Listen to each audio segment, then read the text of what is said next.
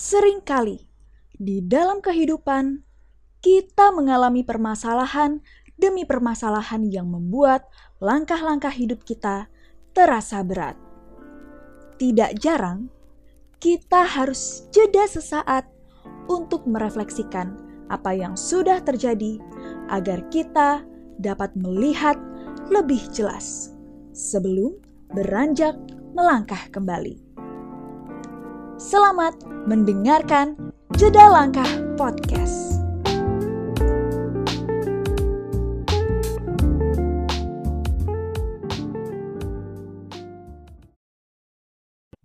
Halo halo sahabat Jelang, apa kabar kalian semua nih? Semoga kita aman dan semua orang terkasih dalam keadaan sehat selalu. Senang sekali dapat bersua kembali kepada kalian nih di episode terbaru Jeda Langkah Podcast. Bersama saya Setiawan dan saya Gugus. Masih kembali sahabat Jelang di podcast kesayangan kita nih. Karena pada pembahasan hari ini kita akan membahas seputar yang membuat kita semua tuh lapar, yaitu makanan. Iya, betul. Makanan tapi ada hubungannya dengan mood. Nah, menarik kan? Nah, kira-kira seperti apa nih pembahasannya? Nah, pada kesempatan kali ini kita akan mendatangkan seorang narasumber. Nah, bisa diperkenalkan Mas Tiawan. Oke oke nih kita kan hari ini yang tadi Mas Gugu sudah bilang bahwa hari ini kita akan membahas sesuatu yang membuat kita lapar yang pasti ini kalau kalian sudah mendengarkan episode satu ini merupakan salah satu hobi dari Mas Gugu sama saya nih makan nah daripada apa daripada kita buang-buang waktu lagi nih sekarang ini sudah bergabung bersama kami seorang sahabat sharing jelang yakni Dr. Johan Samudra spesialis Gizi Klinik. Apa kabar nih Dokter Yo? Halo, halo Mas Setiawan, Mas Gugus. Baik, halo. Alhamdulillah. Gimana kabarnya? Puji Tuhan sehat. Gimana nih? Sebelum kita masuk pembahasan lebih lanjut nih, nah, Dok Yo, sebenarnya ya. apa sih yang dimaksud dengan mood?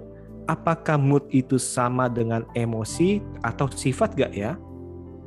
Ya, Nah ini banyak nih yang bilangnya suka gini ya suka, aduh aku lagi nggak mood nih gitu ya, aku lagi hmm. malas semuanya dikaitkan dengan mood ya. Padahal sebenarnya mood sendiri adalah suasana perasaan yang meresap sampai mempengaruhi perilaku dan persepsi sosial ekonomi atau lingkungan sewaktu-waktu. Nah, meskipun mood sering diartikan sebagai suasana hati, namun sebenarnya pusat pengaturan mood itu ada di otak loh, Mas Setiawan. Nah, kemudian berbeda nih antara mood dengan emosi dan perasaan. Kalau emosi dan perasaan gampang berubah atau terpengaruh dari event-event tertentu. Bisa saja orang moodnya jelek, tetapi bisa tertawa kalau ada yang lucu dan kemudian kembali bad mood, gitu kira-kira. Hmm, hmm, hmm, hmm. lucu juga ya. Iya, ya. jadi uh, memang memang apa ya namanya kalau mood itu lebih uh, lebih apa ya lebih menguasai gitu ya perasaannya lebih mendalam gitu ya.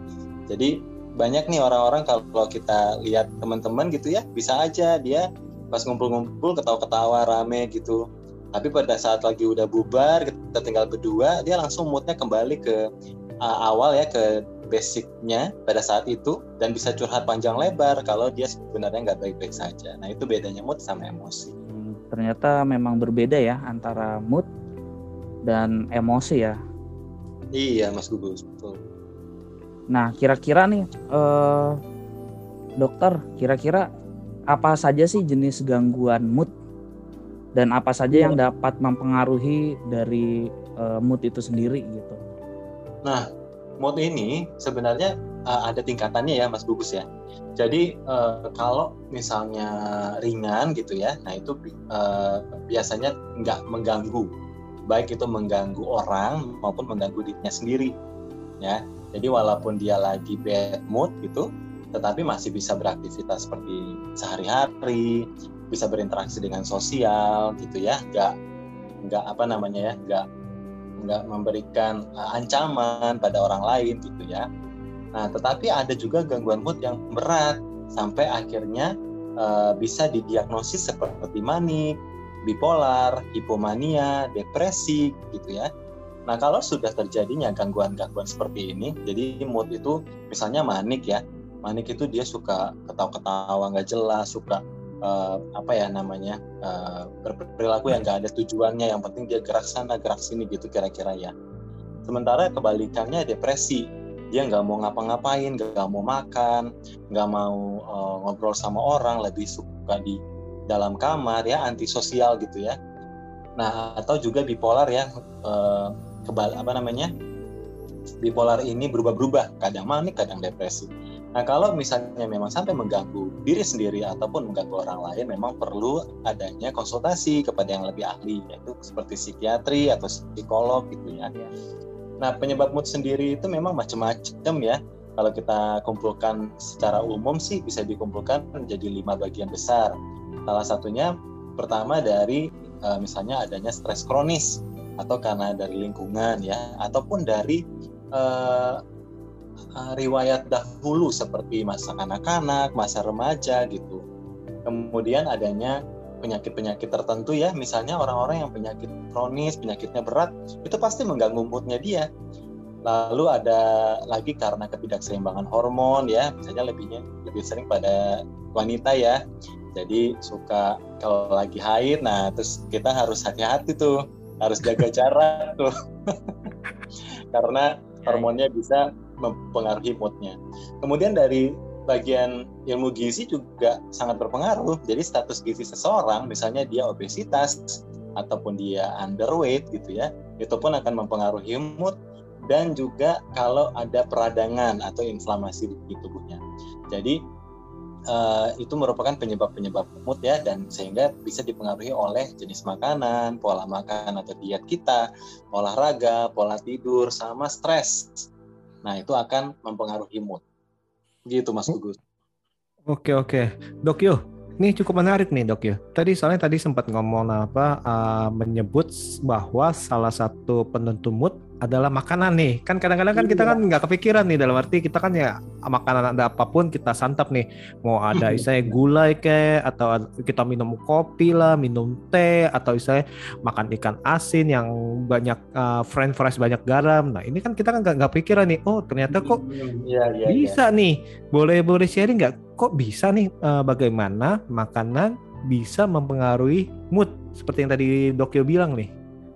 Ya, itu memang memang gini uh, kadang-kadang banyak juga yang bilang nih uh, Mas Setiawan bilangnya hmm. gini ah aku juga kalau makan French fries aku jadinya good mood kok gitu ya kalau aku lagi bete aku yang nyarinya es krim dok gitu ya atau coklat aku langsung jadi good mood lagi gitu ya Nah, ternyata memang selalu ada batasan-batasan tertentu dan adanya uh, penelitian-penelitian yang akan uh, bisa uh, membedakan antara mana makanan yang benar-benar mempengaruhi antara uh, good mood secara jangka panjang ataupun dalam sesaat ataupun jangka pendek ya.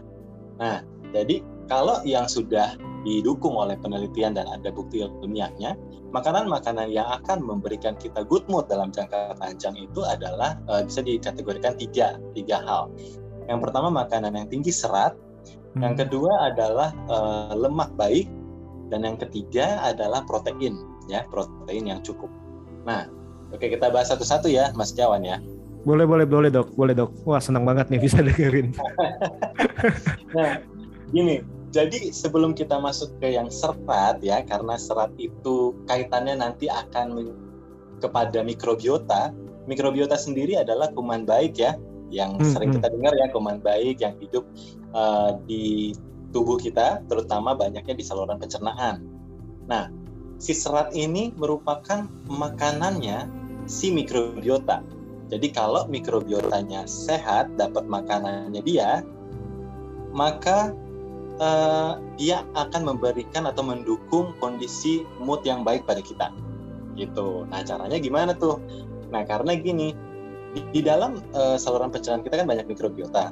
Nah sebenarnya mereka nggak sendirian hmm. ya. Walaupun mereka rame gitu ya bermacam-macam jenisnya mereka sebenarnya punya juga uh, lawannya yaitu kuman yang uh, jahat lah ceritanya gitu ya. Nah yang kita inginkan adalah kuman baik ini yang lebih banyak sehingga kita perlu uh, menambahkan asupan serat supaya si kuman baik ini tetap kuat, jumlahnya banyak karena makanannya si serat tadi ya.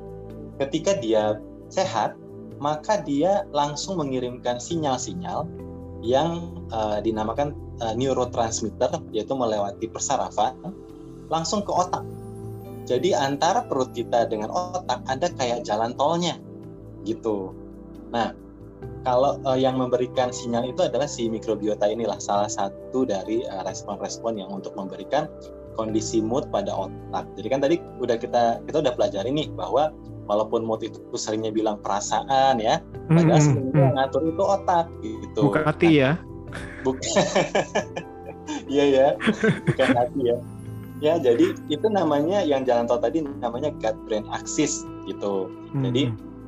Ketika itu sehat maka pun uh, langsung juga otak kita jadi sehat. Jadi bahkan uh, penelitian-penelitiannya itu juga memberikan uh, asupan serat kepada orang-orang yang sudah mengalami gangguan mood yang seperti tadi ya penyakit-penyakit yang kaitannya dengan mood gitu ya. Tampak adanya penurunan gejala dan dapat mendukung uh, pengobatan gitu kalau dari serat ya. Kalau hmm. diberikan dari serat. Nah, jadi tambahan sedikit selain dari gut brain axis artinya gut itu adalah uh, pencernaan, brain hmm. itu adalah otak, jadi adanya aksis, adanya jalur langsung antara otak dengan pencernaan. Nah, ini banyak juga penelitiannya tentang aksis ini. Ada juga yang namanya gut lung axis. Jadi kesehatan pencernaan gara-gara mikrobiota ini akan juga langsung menyehatkan paru, gitu kira-kira. Jadi memang wow sangat perlu ya. Maksudnya ya uh, you are what you eat lah gitu. Jadi kalau emang sehat perutnya maka tentunya akan sehat juga uh, seluruh organ di dalam tubuhnya. Nah dari mana kita dapetin sumber-sumber serat ini yang dari tadi kita omongin? Yang pertama tentu saja buah dan sayuran ya Mas Jawan ya. Mm-hmm. buah dan sayuran tinggi serat. Nah selain itu juga dari kacang-kacangan atau dari gandum utuh ya. Nah selain memberikan serat buat makanannya namanya prebiotik tuh. Kalau kita ngasih serat tuh namanya prebiotik. Kita juga bisa langsung minum atau mengkonsumsi kumannya ya untuk membuat menambah jumlah kuman baik di dalam tubuh kita. Namanya probiotik. Yang kita bisa dapatkan dari makanan-makanan yang terfermentasi atau minuman atau makanan yang difortifikasi alias ditambahkan dari pabrik ya. Jadi hmm. diisi dengan kuman baik kemudian atau dari suplementasi jadi berupa uh, tablet gitu ya yang sudah ada kuman baiknya. Nah itu bisa kita dapatkan tuh dari uh, berbagai uh, sumber-sumber uh, makanan alami maupun dari suplementasi. Gitu Mas Tiawan. Oke oke menarik nih menarik nih Mas Gugus ya. Menarik nih. Nih Pak eh, dokter jadi kalau kita minuman berfermentasi itu sebelumnya eh, berarti kayak itu ya Contohnya yang biasanya di eh, market-market itu kan ada susu fermentasi itu ya berarti termasuk bisa Iya betul betul. Iya yang ini ya yang salah satunya yang uh, saya minum dua itu ya. ya, Kalau saya minumnya kayak empat deh dok, karena kecil. Gak boleh ya. nah nanti kita bahas tuh ya jadi memang okay, betul tuh Mas okay. Jadi memang ada uh, susu pun juga ada ya. Susu itu juga mengandung serat ya. Kadang-kadang juga langsung diisi dengan kuman baik. Atau memang yang tadi yang uh, yang di marketplace banyak kan. Selain iya, itu, iya. itu adalah jenis yang ditambahkan kuman ya atau difortifikasi. Kalau yang fermentasi itu kayak ini, kayak tape, kayak acar, kimchi gitu atau yogurt, kefir. Nah, itu yang merupakan yang difermentasi. Nah, itu ada kuman baiknya tuh di dalam situ gitu. Kalau ini eh, dokter kalau ini berhubungan dengan eh, mood dan makanan ya. Jadi kalau ya. saya sendiri kan biasanya kalau kerja itu pasti minum kopi itu. Ya. Jadi kalau nggak minum kopi itu nggak bisa mikir gitu. Maksudnya mood moodnya tuh rada-rada jelek Biasanya okay. kalau kalau udah minum kopi baru bisa mood. Nah itu ada penjelasannya nggak ya? Nah ada dong. Jadi nah itu tadi yang kita tadi sempat singgung di awal. Orang-orang juga punya selera masing-masing tentang atau maksudnya uh, preference masing-masing tentang makanan atau minuman apa yang bikin dia good mood gitu. Nah termasuk kopi yang kayak Mas Gugus bilang tadi. Jadi kopi, green tea, coklat, nah itu juga sama ya. Itu merupakan uh, sumber antioksidan yang tinggi dan memang akan bikin mood booster. Nah, artinya di sini adalah memang uh, sesaat mood booster itu mood yang di boost secara sesaat gitu. Nah yang lain ada juga nih yang nggak yang bilangnya oh bukan kopi kalau aku aku lebih sukanya yang uh, es krim. Kalau dengan es krim aku langsung mood booster gitu. Nah itu juga sama. Jadi mempunyai efek yang sama terhadap mood uh, dalam sesaat. Soalnya gini, uh, makanan dan minuman itu sangat mempengaruhi kita karena teksturnya. Jadi makanan crispy, foamy atau greasy itu akan memberikan kita mood yang lebih uh, tinggi gitu. Jadi makanya orang pada doyan gorengan karena ada kriuknya gitu. Jadi kalau kalau tempe pakai pakai apa? Pakai tepung tuh lebih enak daripada tempe doang atau ayam crispy gitu ya. Ini karena dia crispy. Jadi kriuknya itu akan memberikan rasa sensasi yang menyenangkan. Kemudian ada juga dari temperatur. Jadi kalau ada orang yang lebih suka dingin, nah dia akan hmm. lebih tenang, lebih semangat atau juga yang mem lebih memilih hot ya seperti uh, apa namanya teh hangat gitu ya nanti dia akan lebih tenang gitu nah yang selain yang selain itu juga adalah yang manis nah banyak juga nih yang milih coklat, milih es krim gitu, milih donat untuk mood boosternya karena rasa manis atau gula itu memang bersifat brain reward. Jadi otak seneng banget memang sama yang namanya gula gitu dan uh, bisa bikin kecanduan di suatu titik. Nah, tapi kan memang uh, masalahnya ada efek sampingnya. Kalau kebanyakan gula kita bisa makin obesitas, bisa meningkatkan risiko diabetes gitu. Makanya perlu untuk lebih hati-hati dalam memilih makanan-makanan yang uh, dikonsumsi secara harian. Jadi jangan mentang-mentang nggak mood mulu nih tiap hari, akhirnya makannya yang manis terus. Nah tentu saja nggak bisa seperti itu untuk kesehatan jangka panjang. Nah Uh, dok, jadi saya mau nanya lagi nih, kalau tadi kan banyak tuh uh, makanan yang perlu untuk meningkatkan mood. Nah, kira-kira untuk makanan yang harusnya dihindari, gitu, mungkin uh, apa yang makanan har harus dimakan untuk menambahkan mood? Nah, lalu yang dihindari itu apa? Terus kira-kira uh, tips jaga kesehatan supaya makan minum kita itu tetap tetap terjaga supaya sampai tua tuh kita punya mood yang baik. Nah, itu gimana dok? Oke okay, oke. Okay Ya, jadi makanan yang untuk dihindari supaya bad mood sebenarnya nggak ada ya Mas Gugus ya. Cuma gini, kalau misalnya uh, berat badan kita semakin bertambah atau misalnya kita jadi overweight dan obesitas, orang-orang obesitas itu memang lebih rentan terkena bad mood ya. Jadi uh, karena adanya peradangan namanya di dalam tubuh mereka, uh, dan itu sifatnya merusak pembuluh darah dan persarafan termasuk persaraf, persarafan yang tadi yang aksis tadi ke otak itu. Nah itu akan membuat seseorang lebih mudah bad mood gitu. Kemudian juga ditambah dengan banyaknya penyakit-penyakit yang menyertai orang-orang obesitas misalnya hasil laboratoriumnya mulai naik-naik gula darah dan sebagainya gitu ya. Jadinya bad mood juga. Belum lagi tambah penampilan tidur yang kurang nyenyak gitu ya. Jadi itu semua akan mempengaruhi mood gitu jadi kalau makanan secara langsung bikin bad mood nggak ada ya kecuali makanan busuk gitu. itu mungkin ya. Oke, jadi eh, selain itu yang kalau yang dari makanan yang lebih ke arah mood adalah pola makan atau diet. Kalau diet kita terlalu ketat ya bikin kelaparan, wah kita bad mood tuh senggol bacok tuh kayaknya. Hmm, hmm. Jadi benar-benar ya kalau terlalu ketat dietnya ke kelaparan gitu ya. Karena kalau kita kenyang malah rasa kenyang itulah yang akan mengeluarkan hormon-hormon serotonin dan dopamin di otak yang akan bikin good mood namanya happy hormone. Gitu. Jadi uh, perlu untuk mempertimbangkan suatu diet yang memang sesuai dengan uh, aktivitas sehingga kita tidak perlu kelaparan gitu ya kalau lagi diet gitu. Bisa dihitung lah cara-caranya untuk bikin tetap kenyang dengan kalori yang lebih rendah. Nah yang dipikirkan lagi adalah untuk menjaga good mood adalah sumber lemak yang sehat ya. Namanya lemak tak jenuh yang tinggi omega 3. Jadi bisa didapatkan dari ikan laut atau dari alpukat, olive oil, atau minyak-minyak sayur sehat lainnya, kemudian atau dari biji-bijian seperti flaxseed, chia seed ya, dan hmm. juga uh, suplementasi fish oil. Lalu satu lagi sumber protein ya. Jadi kita ini sering lupa kalau konsumsi protein ya. Jadi harus selalu setiap makan itu usahakan selalu ada proteinnya. Karena protein jenis tryptophan dan tirosin ini pun juga akan meningkatkan produksi serotonin dan dopamin tadi di otak sehingga bikin good mood ya. Jadi cara-caranya ya pilih sumber protein yang rendah lemak gitu. Jadi jangan yang dihindari adalah kulit ayam, jeroan, lemak daging, processed food, frozen food gitu ya, fast Waduh. food. Itu perlu yang enak-enak ya. nah itu boleh dikonsumsi secara terbatas gitu ya. Jadi bukan suatu kebiasaan makan sehari-hari kalau yang makanan-makanan yang tadi gitu. Karena terlalu tingginya lemak jenuh atau lemak atau minyak yang didapat dari gorengan-gorengan ya Mas Jawan itu justru juga akan bikin bad mood gitu. Jadi nanti coba diperhatiin deh.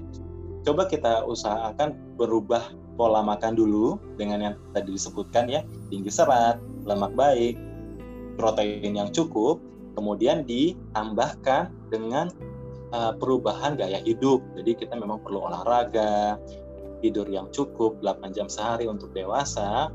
Nah, itu semua akan memberikan good mood dalam jangka panjang. Jadi tanpa bisa dijelaskan itu kita rasanya lebih ringan gitu.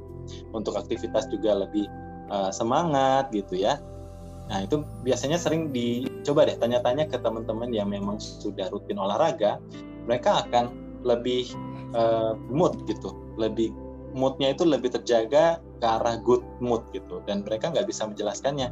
Itu karena gara-gara produksi hormon happy hormonnya itu tinggi di otaknya. Gara-gara dia sudah uh, olahraga uh, sekaligus menjaga makanannya dan sesekali makan comfort foodnya dia. Jadi boleh makan yang uh, gorengan yang manis gitu tetapi ada batasan Hmm, hmm. Ini menarik sih nih dok. Soalnya kan uh, secara tidak langsung ini kalau kita makanan dalam arti kita ngomong junk food lah atau makanan tidak sehat, yang di mana itu mungkin mengandung mengandung banyak kolesterol ataupun istilahnya yang dan yang lain-lain mungkin kan istilahnya itu akan mempengaruhi peredaran darah kita sehingga itu kok kayak kita berasa kurang enak badan. Akhirnya itu mood kita kan yang tadi itu senggol bacok nih lagi kurang enak badan kepala lagi sakit di belakang istilahnya seperti itu ya. benar-benar iya betul betul. Padahal itu secara nggak sadar tuh kita bilang, aduh kok mood mood uh, mood saya kok jelek banget ya. Ya mungkin aja, oh kemarin habis makan gulai kambing atau makan uh, ya itu goreng-gorengan banyak, makan udang lagi pesta udang gitu. Mungkin seperti itu kali dok ya. Jadi secara nggak sadar itu ternyata itu apa yang dimakan itu mempengaruhi istilahnya kondisi badan saat itu mungkin high kolesterol atau istilahnya uh, high sugar. Orang yang banyak makan sugar juga kan kadang-kadang kan merasa uh, sugar rush atau saya merasa agak-agak uh, gimana gitu ya dok ya dan itu secara nggak sadar justru ya iya benar-benar gitu Mas Tiawan ya. Jadi uh, banyak jadi stres-stres kecil-kecil yang menumpuk itu pun juga dalam secara tidak tidak sadar kita ya. Secara di bawah sadar kita juga akan bikin kita jadi bad mood gitu. Jadi kan hal-hal itu sebenarnya harusnya tidak usah kita pikirkan ya permasalahkan. Misalnya uh, apa namanya uh, berat badan lah kemudian juga uh, apa nama hasil laboratorium, kemudian Hmm, rasa betul. pegel-pegel ya, pegel-pegel eh, badannya nyeri-nyeri di sendi lututnya, tumitnya itu kan semua adalah eh, faktor-faktor yang akan meningkatkan kadar stres. Nah, kalau kadar stresnya banyak, kecil-kecil tapi apa namanya?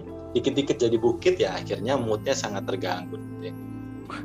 Selain dari misalkan kalau kita makan banyak-banyak terus dompetnya menipis di akhir bulan wah moodnya itu aduh iya benar-benar. Itu, itu Iya, kena gitu. kanker itu. Kantong kering. Wah ini akhir bulan banget ya. cocok-cocok pas rekamannya nih pas akhir bulan nih iya, iya, iya. akhir tahun ya. akhir bulan dan akhir tahun ya. Oke, oke. Nah, tadi dokter kan sempat ngomong uh, uh, salah satu yang perlu kita apa kita jaga adalah pola makan nih dok ya. Uh, Ya. Pola makan kita uh, secara benar. Boleh gak ca- uh, memberikan tips-tips dikit aja nih pola makannya itu baik itu uh, tadi kan uh, makanan apa aja nih yang dimakan. Nah, sekarang ini uh, caranya polanya gitu kurang lebih gimana dok? Oke, ini sebenarnya gampang banget deh. Jadi kalau tadi ya kita kan memang harus tinggi serat, lemak baik, dan eh, protein. Nah caranya adalah setiap makan utama harus selalu ada sayurnya. Nah itu adalah sumber serat kita yang pertama kan. Jadi setiap makan utama, sarapan, makan siang, makan malam ada sayurnya udah. Ya, kemudian ada proteinnya, baik itu protein hewani maupun protein nabati. Udah, gitu aja dulu. Misalnya nih maunya makannya eh, mie instan nih, gitu ya, Hmm. misalnya anak kosan ya. Wah, apalagi malam-malam dingin gini hujan. Iya bener. Nah tentu akan lebih baik ya, mungkin lebih akan lebih sehat ya kalau mie instannya ditambah telur, suiran ayam gitu yang yang seperti bungkusnya lah kan disarankannya seperti bungkusnya tuh kalau makan mie instan. Untung baru Kalau- saya lakukan tadi. Dan kalau orang Indonesia plus nasi putih. ya malah ditambah pilus ya. Nah itu saya banget tuh barusan tuh. Aku dosa. Nah gitu kira-kira ya. Jadi akan lebih apa lebih apa lebih sehat dong eh, kalau ada sayurnya kita ada telurnya. Udah udah dapet tuh protein dan serat gitu. Dan juga makan siang dan makan malam juga eh, seimbang ya gizi seimbang. Ada karbohidratnya protein dan lemaknya. Oke lah kalau misalnya eh, oh ternyata setiap makan utama saya cuma bisa gorengan tuh gitu ya. Maksudnya ikan goreng ayam goreng. Hmm, oke nggak hmm. apa-apa tapi jangan ditambah gorengan satu lagi misalnya kayak ada martabak telurnya ada apa namanya ya bakwan jagung gitu. Nah itu nggak usah ditambah lagi dengan eh, gorengan yang lain. Nah di jam snack itu kita bisa pilih yang snack pagi dan snack sore ya. Salah satunya adalah buah gitu. Jadi apakah snack paginya buah-buahan dulu kacang-kacangan atau eh, edamame rebus gitu ya. Nah itu udah dapet tuh protein nabati serat gitu ya. Kemudian yang sorenya boleh yang kita yang kita suka. Misalnya yang tadi yang mood booster mood booster tadi habis kerja ses, es- apa seharian kan bete ya mau pulang gitu ya. Nah itu boleh cuma tetap dibatasi jumlahnya. Dan misalnya kayak gorengannya ya atau es krimnya coklatnya boleh tapi dibatasi hanya dimakan di snack sore saja. Dan kemudian dijaga supaya kalorinya tidak berlebihan dan berat badannya terjaga ideal gitu. Karena tadi semakin obesitas semakin bad mood juga jadinya gitu. Hmm. nah itu ada cara yang leb- yang cara yang gampang untuk bisa me- membentuk pola makan yang baru eh, sehingga bisa bertahan dalam jangka panjang dan eh, bahan-bahan untuk menjaga mood kita ada di situ semua Oke oke. Dok yuk. Ini mau nanya lagi nih dok. Eh, itu kan ada istilah breakfast like a king terus habis itu lunch like a prince dan dinner like a beggar. Itu betul gak sih Ya. dalam, dalam arti? Oke, Eh, itu sesuaikan lagi dengan eh, selera masing-masing gitu Mas Setiawan. oh, Jadi- oke. Hmm, jadi eh, kalau dilihat dari jadwal, eh, misalnya apakah dengan pola makan yang tadi itu yang yang eh, breakfast like a like a king ya, ya betul. Nah itu eh, kan ceritanya kan eh, artinya kan sarapan lebih banyak ya porsinya ya. Kemudian betul. kemudian malamnya lebih sedikit kan gitu tuh eh, arti dari eh, frase atau ungkapan tadi. Hmm, Eh, yang penting adalah eh, eh, disesuaikan dengan individu ya, dengan eh, masing-masing. Jadi misalnya ada orang-orang yang kalau sarapan nggak terlalu bisa banyak, jadi mungkin dia harus breakfast like a eh, like a beggar jadinya ya, gara-gara dia nggak bisa terlalu nggak bisa betul Nah, misalnya dia jadinya terlalu kembung lah atau terlalu full gitu. Nah, itu juga disesuaikan aja nggak masalah. Yang penting eh, sebenarnya adalah total kalori hariannya gitu ya. Jadi kalau misalnya ada juga sering mitos bilang itu mitos ya, misalnya kalau malam jangan makan gitu ya. Nah, Itu sebenarnya Hmm. mitos. Tetap yang dijaga adalah total kalori harian. Jadi percuma juga nggak makan malam, cuman siang sampai sore udah dihajar semuanya makanan. ya jadi eh, nggak apa-apa. Jadi eh, untuk jadwal dan porsi-porsinya mau pagi, sarapan atau siang atau malam itu disesuaikan masing-masing. Yang penting total kalori hariannya sehari dan cemilannya itu deh. jadi iya jadi banyak orang-orang itu yang selalu ngebahas nasi, ngebahas eh, apa namanya makanan lauk. besar Hmm. Iya, makanan utamanya mereka lauknya itu, oh saya udah nggak digoreng dok eh, ikannya, ayamnya gitu ya. Terus saya bilang "Eh, nggak enak dong makan makan utamanya. Saya bilang gitu kan, karena Hmm, percuma juga mereka udah eh, nasinya nggak makan, kemudian lauknya juga udah kukus dan sebagainya, tapi di di di waktu antara makan siang makan malamnya udah makan eh, gorengan Martabak. lagi, donat lagi, iya kacang Mart- lagi gitu ya, kacang garing misalnya ya, betul betul nah, atau keripik, chips gitu, nah itu yang harusnya di apa namanya harusnya yang jadi fokus utamanya adalah cemilannya dulu. Hmm, Oke deh. Nah, kalau gitu nih tadi ada pembahasan menarik dari eh, dokter kalau ternyata salah satunya tuh obesitas itu bisa mempengaruhi mood. Nah, kira-kira pola olahraga apa nih yang tepat nih untuk mengimbangi makan yang tepat, pola olahraganya juga harus yang tepat. Oke, oke. Jadi olahraga yang di yang disarankan untuk orang-orang yang obesitas dan bertujuan untuk menurunkan berat badan adalah uh, kardio intensitas sedang ya, kardio intensitas ringan sampai sedang. Nah, pilihannya adalah hanya jalan kaki, uh, goes atau sepedaan, dan berenang. Nah, kenapa tiga ini doang pilihannya? Nggak ada lari, nggak ada koprol gitu ya. Gara-gara karena uh, tiga macam tiga jenis olahraga ini adalah yang tidak memberikan tumbukan pada lutut dan tumitnya gitu. Jadi kalau masih obesitas artinya adalah berat badannya masih uh, apa namanya uh, badannya itu masih berat di bagian atas ya sehingga nggak mungkin dia uh, diajak lari. Dan kalaupun misalnya dia mampu lari itu pun hanya paling satu bulan dua bulan kemudian sudah ada terjadi osteoartritis ya peradangan pada sendi lutut tumit gitu gara-gara uh, kakinya nggak sanggup menopang badannya yang uh, di atas itu gitu ya. Nah jadi yang pertama itu jadi jangan sampai kita mau olahraga mau sehat mau turun berat badan malah memberikan efek-efek samping.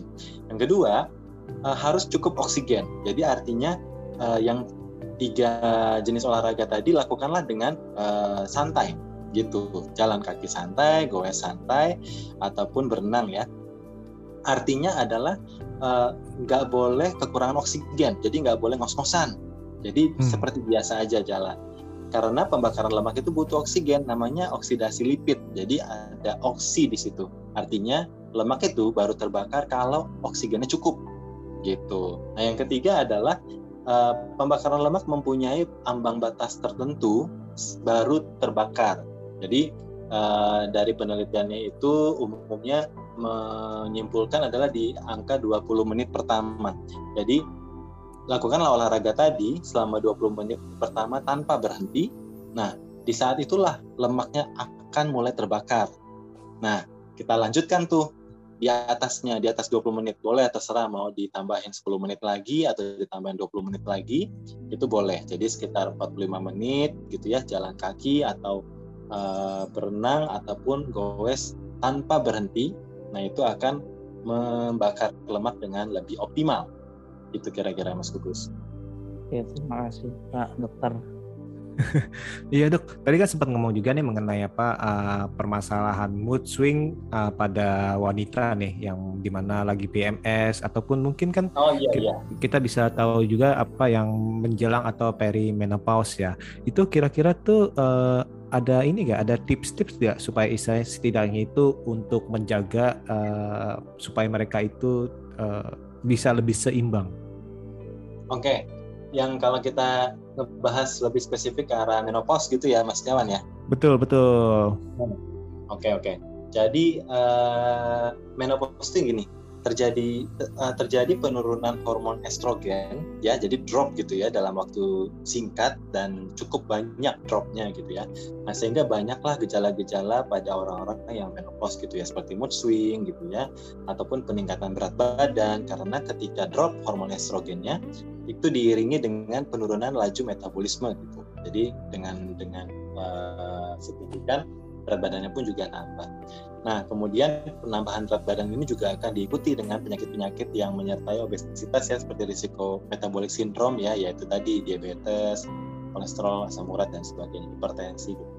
Dan satu lagi adalah rasa uh, hot flush namanya. Jadi rasa hmm. panas di area muka, di seluruh tubuh lah gitu. Dan bahkan jadinya sulit tidur sebenarnya gejala-gejala menopause banyak banget ya yang lain sebagainya cuman kita akan bahas lebih ke arah moodnya aja gitu nah karena uh, masalah mood swing pada uh, orang-orang yang akan menopause dan sudah menopause ini berkaitan dengan hormon estrogen maka memang ada beberapa penelitian yang uh, mengungkapkan bahwa kita, bahwa si wanita tersebut boleh mencoba mengha, mengapa namanya? mengurangi uh, bukan mengurangi ya, menghambat penurunan estrogen tadi agar nggak terlalu cepat gitu ya, dengan menambahkan makanan-makanan yang kaya fitoestrogen. Jadi uh, suatu kandungan di dalam nabati yang sifatnya seperti hormon estrogen. Nah, jadi uh, yang dipilih adalah seperti uh, sumber-sumber dari kedelai ya, kacang kedelai, susu kedelai gitu ya, ataupun yang dari pengolahannya dari tahu tempe ataupun edamame gitu. Wah enak-enak nah, tuh ya. Ya ya. Jadi ini akan uh, di apa namanya di di dianggap bahwa dengan banyaknya mengkonsumsi uh, fitoestrogen ya makanan-makanan yang kaya fitoestrogen ini akan dapat um, menahan penurunan si estrogen tadi supaya nggak terlalu drop sehingga swing, uh, mood moodnya pun juga dapat lebih terjaga. Nah fitoestrogen ini ada dua, ada isoflavon, ada lignan. Nah sumber-sumbernya ya itu tadi soy soy ya soy produk, edamame, ada kurma, prune ya atau plum yang dikeringkan, kemudian biji-bijian gitu, flaxseed, sesame seeds ya, kemudian uh, dari berries juga bisa, uh, ataupun dari uh, green tea juga ada red clover tea ya. Nah itu juga mengandung semua fitoestrogen gitu. Itu kira-kira Mas Setiawan. Oke menarik menarik nih. Oke, jadi hmm. kalau uh, tadi pembahasan udah banyak sekali ya, mulai dari kalau apa namanya yang membuat mood itu baik seperti apa, ternyata stigma oh ada makanan yang mood ternyata sebenarnya nggak ada makanan yang membuat mood buruk itu tidak ada. Terus kemudian kalau obesitas bisa mempengaruhi uh, mood juga kemudian uh, wanita dengan mood swingnya. Nah ini pertanyaan terakhir nih dok. Yeah. nah ini cocok untuk saya nih pertanyaannya akhir bulan bikin laporan bulanan gaji belum turun. Itu biasanya tuh stres jadi susah tidur malam. Nah kira-kira ada nggak makanan atau minuman yang ngebuat kita itu jadi lebih enak nih tidur malam gitu? Oke ya. Nah yang bikin kita tidur itu kan ada hormonnya Mas Gugus. Jadi hormonnya namanya hormon melatonin ya. Nah kalau hormon melatonin ini uh, keluar diproduksinya seringnya dimulai di jam-jam 9 ya kalau nggak salah ya jam 9 jam 8 mungkin ya.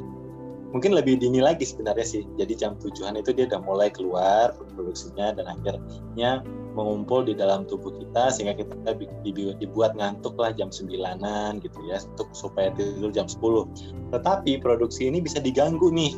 Jadi untuk orang-orang yang begadang untuk orang-orang yang uh, mood swing ya atau lagi stres gitu ya. Nah, produksi melatoninnya bisa terganggu sehingga nggak keluar secara optimal. Nah, untuk uh, membuat melatonin ini uh, diproduksi dengan baik sehingga cukup membuat kita ngantuk, yang pertama kita butuh protein tadi. Jadi jenis proteinnya agak beda sedikit sama yang tadi, namanya tryptophan dan glisin. Artinya gini, uh, kita sebenarnya nggak bisa milih jenis protein apa yang mau kita konsumsi gitu. Nah, semuanya itu memang ada di daging, ikan, ayam gitu ya, ataupun di uh, produk nabati yang tinggi protein itu seperti kedelai lagi ya, edamame, kacang-kacangan gitu. Nah, intinya makanlah segala sumber protein tadi sehingga yang tadi disebutkan jenis-jenis proteinnya itu tadi dapat melakukan tugasnya dengan menjaga mood, kemudian meningkatkan hormon melatonin. Nah, yang yang selain itu yang bikin kita mudah tidur adalah olahraga gitu. Olahraga pun oh. juga akan meningkatkan mood yang baik tadi ya hormon happy hormon yang tadi, kemudian juga meningkatkan melatonin dan membuat energi kita uh, habis ya pada saat olahraga dan kita lebih rileks, terjadi pelebaran pembuluh darah gitu. Nah, itu akan membantu untuk tidur. Kemudian matikan lampu karena lampu pun juga membantu meningkatkan produksi melatonin. Nah, bisa dicoba tuh Mas Gugus gitu. Jadi setelah selesai kerja itu nah cari waktu untuk matikan lampu dulu. Jadi sekitar satu jaman setelahnya itu bisa tidur karena produksi melatonin. Tapi memang yang mengganggu lagi adalah uh, blue light ya karena kita sekarang suka WFH kemudian gadget di mana-mana ya. Nah itu kan hmm, memancarkan hmm. blue light tuh. Itu bener loh. Ada penelitiannya yang yang mengaitkan bahwa blue light itu sangat dapat mengganggu pola tidur jadi kalau bisa dua jam sebelum tidur, bisa jam 8 deh, jam 8 malam gitu ya, itu udah dimatiin tuh di di HP-nya uh, blue light-nya kalau kita masih perlu kerja ya. Kalau enggak ya uh, usahakan nggak lihat gadget dua jam sebelum tidur gitu. Lalu hindari minuman tinggi kafein ya, nggak hanya dari kopi kopi, tapi juga dari soda, uh, green tea juga ada kafeinnya ya, dark coklat ataupun energy drink. Ada orang-orang yang uh, clearance kafein di tubuhnya itu lama ya. Ini terkait dengan genetik sih. Jadi udah walaupun dia minum kopinya jam 4 sore itu tetap dia masih nggak bisa tidur. Nah kalau memang ada uh, memang rasanya seperti itu mendingan jangan minum kopi lagi atau jangan minum teh lagi di jam 4 sore gitu. Jadi sebelumnya itu adalah minum kopi terakhir. Untuk orang-orang yang memang uh, clearance kafein di tubuhnya lama. Kemudian satu lagi adalah kelola stres ya. Jadi Mas Gugus jangan stres-stres ya. nah, jadi itu memang ganggu banget buat tidur gitu. Jadi kalau seringnya sih saya uh, pribadi itu uh, punya trik-triknya adalah gini. Kalau lagi banyak, misalnya kita udah berbaring, kita masih banyak pikiran ini itu, mendingan kita bangun terus kita tulis gitu.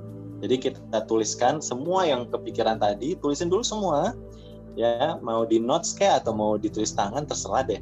Nah terus uh, itu bisa membuat kita tidur. Uh, bisa membantu kita untuk uh, mudah lebih mudah tidur. Atau ada juga yang udah baring gitu ya bolak-balik kiri kanan gitu ya uh, sudah satu jam gitu. Nah mendingan turun dari tempat tidur dan ulangi lagi uh, apa namanya ritualnya. Ritual tidur itu kan uh, misalnya ke toilet ya buang air kecil uh, cuci kaki gitulah kira-kira minum gitu ya. Nah terus baru naik lagi ke tempat tidur itu akan lebih mudah untuk tidur dari, daripada nunggu-nunggu ngantuk sambil uh, apa baring-baring uh, gitu. Lalu yang tadi protein juga bisa dapat dari susu ya. Di susu itu ada yang gelisin tadi namanya nah itu juga akan membantu tidur. Gitu mas gugus. Oke. Okay. oh ternyata susu itu benar ya bukan mitos ya. Karena banyak Bukan, yang iya. susu itu Ya bisa tuh. Jadi kalau misalnya nggak bisa tidur, nah minum susu dulu uh, segelas. Terus itu proteinnya kan karena susu itu cair kan jadi lebih mudah diserap tuh. Ya, ya. Nah akhirnya proteinnya kita bisa dapat dan bisa membantu tidur. Tapi memang multifaktorial ya. Jadi banyak faktor yang mempengaruhi. Nah itu kita harus beresin satu-satu. Kalau susunya itu dari martabak dok, susu kental manis. Alasan banget. itu bisa tidur juga tuh tidur kekenyangan ya. Iya. Kalau kopi susu nih repot dong. iya. Galau ya jadinya itu mood swing banget ya. Aduh. Oke deh.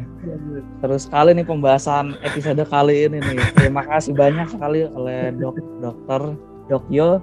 Jadi ternyata yeah. tuh memang banyak makanan itu bukan hanya sekedar untuk kenyang aja, tapi juga berpengaruh terhadap uh, mood kita nih ya Mas Setiawan juga ya.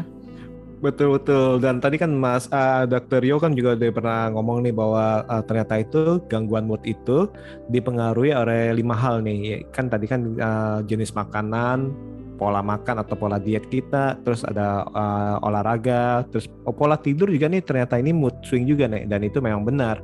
Terus habis itu juga kita harus uh, ada kelola stres nih dan ini benar-benar menjadi insight nih untuk kita yang tadi Mas Gugus atau tadi yang sudah disampaikan oleh Dokter Yohan ini ya kita sekarang ini memang harus memilih-milih makanan nih dalam arti memolah uh, pola hidup kita memperbaiki. Ya kan bahasanya gitu ya dok ya.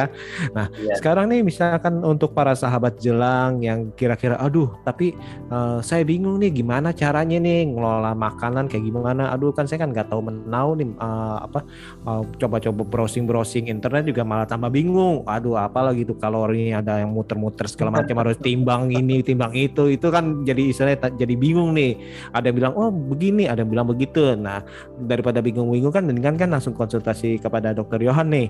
Nah, kira-kira misalkan kalau para sahabat jelang ingin berkonsultasi mengenai uh, istilah tadi itu salah satunya pola pola makan ataupun pola olahraga nih mengenai supaya moodnya menjadi uh, bagus sampai tua nih istilahnya. Uh, kira-kira ya. bisa gimana nih dokter Yohan? Ya, bisa konsultasi ke Primaya Hospital Tangerang ya atau juga uh, telekonsultasi juga bisa lewat Adlin Clinic nanti ada tulisannya mungkin ya Mas Tiawan ya. Jadi ada uh, ada di bawah ini. ah, Oke. Okay. Nanti kita ya. tambahkan. Ya, jadi di mana pun Anda berada, sahabat jelang, bisa telekonsultasi ya lewat uh, Adlin Clinic nanti bisa didaftarkan ke adminnya lewat DM aja di Instagram. Kalau misalnya mau datang tatap muka bisa ya di Primaya Hospital Tangerang. Itu uh, saya ada setiap hari Senin sampai Jumat ya dari jam 2 sampai jam 5 sore. Kalau untuk DM ke uh, Instagram Dr. Johan kira-kira bisa ya?